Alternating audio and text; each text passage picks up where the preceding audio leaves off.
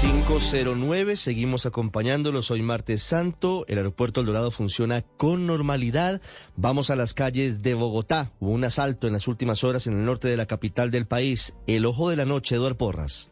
Ricardo, muy buenos días para usted, buenos días para todos los oyentes de Blue Radio. Aquí está la información con los hechos más importantes ocurridos en Bogotá mientras que ustedes dormían.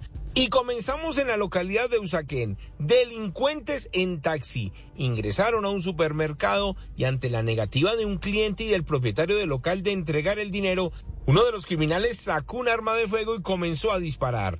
Las dos personas resultaron lesionadas, pero fue allí donde los mismos comerciantes del sector de Praderas del Norte, como también algunos habitantes cansados por la ola de robos, salieron, alcanzaron a retener a uno de los delincuentes que por poco es linchado. Resultó bastante agredido. Escuchen ustedes mismos lo que nos contó un habitante del sector acerca de lo ocurrido. Le pegaron a un cliente que había ahí, le dieron dos tiros que está grave aquí en la carne infantil y al dueño también del supermercado Mercayac.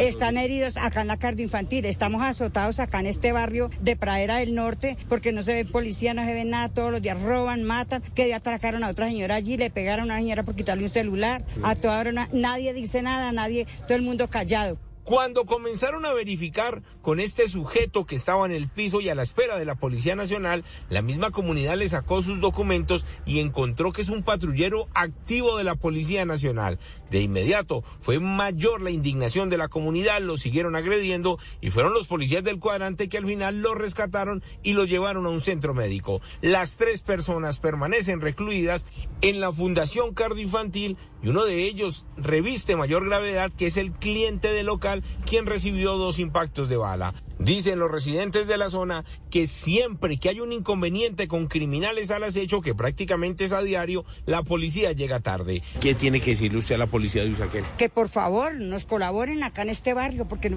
aquí nunca vemos un policía, no vemos nada. Sí, uno los apoya, pero también que nos apoyen a nosotros. Pero hasta que no hayan muertos, no viene la policía. Y se demora dos, tres horas para que llegue un policía. Los residentes de este barrio esperan que la policía actúe, capture a los delincuentes que alcanzaron a huir en ese taxi y así puedan acabar con esa ola de robos que ha habido en este sector de la localidad de Usaquén. Eduard Porras, Blue Radio. Estás escuchando Blue Radio.